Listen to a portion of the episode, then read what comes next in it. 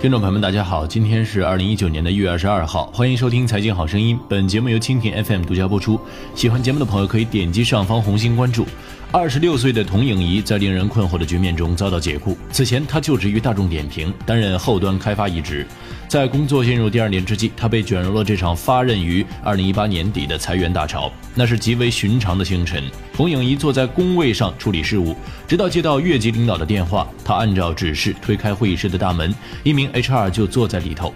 由于公司组织架构调整，对你这边岗位产生了影响，HR 开门见山地说：“现在你可以把这份协议签了。”这个从实习直接转正的女生意识到公司在开除她，并且是以一种猝不及防、近乎于疾风扫地的方式。双方陷入短暂的僵持，一张自动解除劳动合同书将他们推向了对立面。HR 告诫他，如果三天内签下解约书，可以获得 N 加一补偿；如果拒签，公司会进行单方面解约。离职证明不会太好看，N 加一补偿也可能付之东流。在复盘这场没有预感的解雇事件时，童颖仪拎出了几个关键点：一对一谈话，要求保密，且绝不拖沓。他弄不清之前有多少人被开，之后还会有几个人。总之，公司会想尽办法阻止被裁员工形成集聚效应。他说，HR 也绝不会逼你走，只是事实上施加威胁，从而让你主动离职。他最终愤懑地签署了解约协议，打包走人。童影仪的遭遇正是这起广泛裁员潮中的典型缩影。一方面，各大公司对外采取人员结构优化的统一口径，否认裁员；另一方面，对内迅速实施裁人招数。它涉及说服一名员工相信离职将最大化自身的利益，且往往不会提前招呼。根据劳动合同法的规定，员工拥有不被不公正裁员的法律权利，但这并未阻碍雇主在不违法的前提下赶走员工。在最近一场年会中，BOSS 直聘副总裁陈文军表示，有鉴于当前宏观经济下行压力加大。企业主的瘦身意愿随之增强。尽管目前国内企业裁员的具体情况并没有精确的数据公布，但市场声音外溢已有多时。房地产的多家头部企业已经冻结编制，京东、知乎、斗鱼等明星公司也在质疑声中纷纷启动了人员革除计划。一位不愿具名的 HR 表示，如果能在短时间内迅速完成裁员指标，造成一点舆论水花，无伤大雅。对于个人和社会来说，阵痛是一时的，但老板的赏识可能会持续很久。裁员的大刀究竟是怎么落到员工头上的？以下是雇主们正在使用的方法：一、劝退式裁员。传统的解雇方式通常伴随一份合理的财务补偿协议，但在引导式离职中，雇主则可能免于这笔开销。在搜狐的最后两个月里，李叔经历了一场在他看来如同慢性发作的解雇事件。最开始的时候，领导将他带入会议室谈话，直接的批斥他在工作中存在的问题。随着这种谈话变得频繁。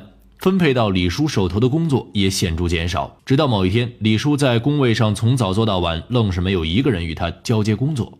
领导最后一次找我谈话，细数了我如何不合适这份工作，他建议我另谋高就，还给我推荐了几家去处，但就是绝口不提解雇二字。在那次谈话之后，李叔发现同事们在他面前表现的有些不自然。不久之后，部门团建名单里也没有了他，他成了那个赖着不走的人。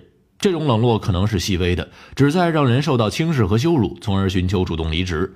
职业发展顾问新西亚夏皮罗曾向媒体表示，在所有让人离职的方式中，这可能是最让人心里受伤的。第二，激励法则。斗鱼在二零一八年底的裁员计划中使用了这一招数。由于很多人不愿意签署解约协议，斗鱼的 HR 出招称，同意签字的前四十名员工，除了能拿到 N 加一补偿，还会额外得到五千元的奖励包。人性就是这么脆弱，大难临头各自飞。一名被裁员工在接受媒体采访时感慨：“确实是公司太厉害。”最后一批没签协议的人被告知奖励包还剩几个名额，这么一来，被裁员工的统一战线就轻松瓦解了。第三，突击行动，这可能是当下最热门的解决方案。形式通常以 HR 的突然通知开始，以被裁雇员的震惊和难以释怀结束。因为过程仓促，解雇原因往往语焉不详。知乎视频运营部的试用期员工何小萌说：“HR 通知他去办公室聊业务时，他甚至准备了 PPT。过程中，HR 表示了对他业务的认可，但很快话锋一转，被告知他被裁员了。这个女生脑子里一片空白。那什么时候走？她小声地问。现在，立刻，马上。办离职的同事在等着你。”HR 说。实践证明，这类突然裁员造成的惶恐感将给企业带来便宜，因为没有过渡期。被裁员工最重要的事情不是维权，而是赶紧找下家。何小萌和当天被裁掉的同事原本拉了一个知乎维权群，但只过了两天就改成了知乎人才择业群。类似的事情也发生在斗鱼，一个被裁撤的部门接到通知，两天之后房租到期，届时公司将停水停电，连办公的地点都没有了，想找人都找不着。被裁的周子宇自觉被骗了。他反问道：“正常的流程不应该是企业提前公布裁员计划，留给员工充足的应对时间吗？”第四，业绩不善计划。如果领导突然给你分配了难以完成的任务，随后在绩效考核时以此说事，他有可能是在酝酿一场扫地出门的计划。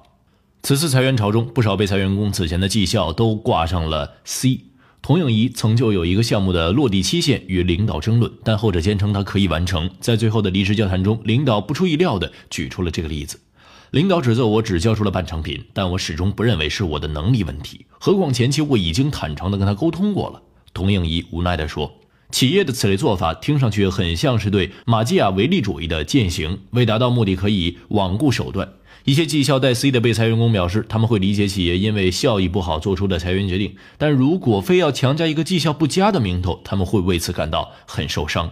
不仅仅是国内，这种做法在欧美也很普遍。伦敦咨询公司的麦克菲普斯就表示，一些公司制定了不合理的目标，他们知道雇员永远不可能实现目标，也就是说，业绩管理过程内置了失败。好了，今天的节目就唠到这儿。在节目最后提醒大家，蜻蜓 FM 财经公众号已经正式上线，您可以公众号搜索“蜻蜓 FM 财经”或者搜索 “QT FM CG” 获得更多财经福利。下期节目再见。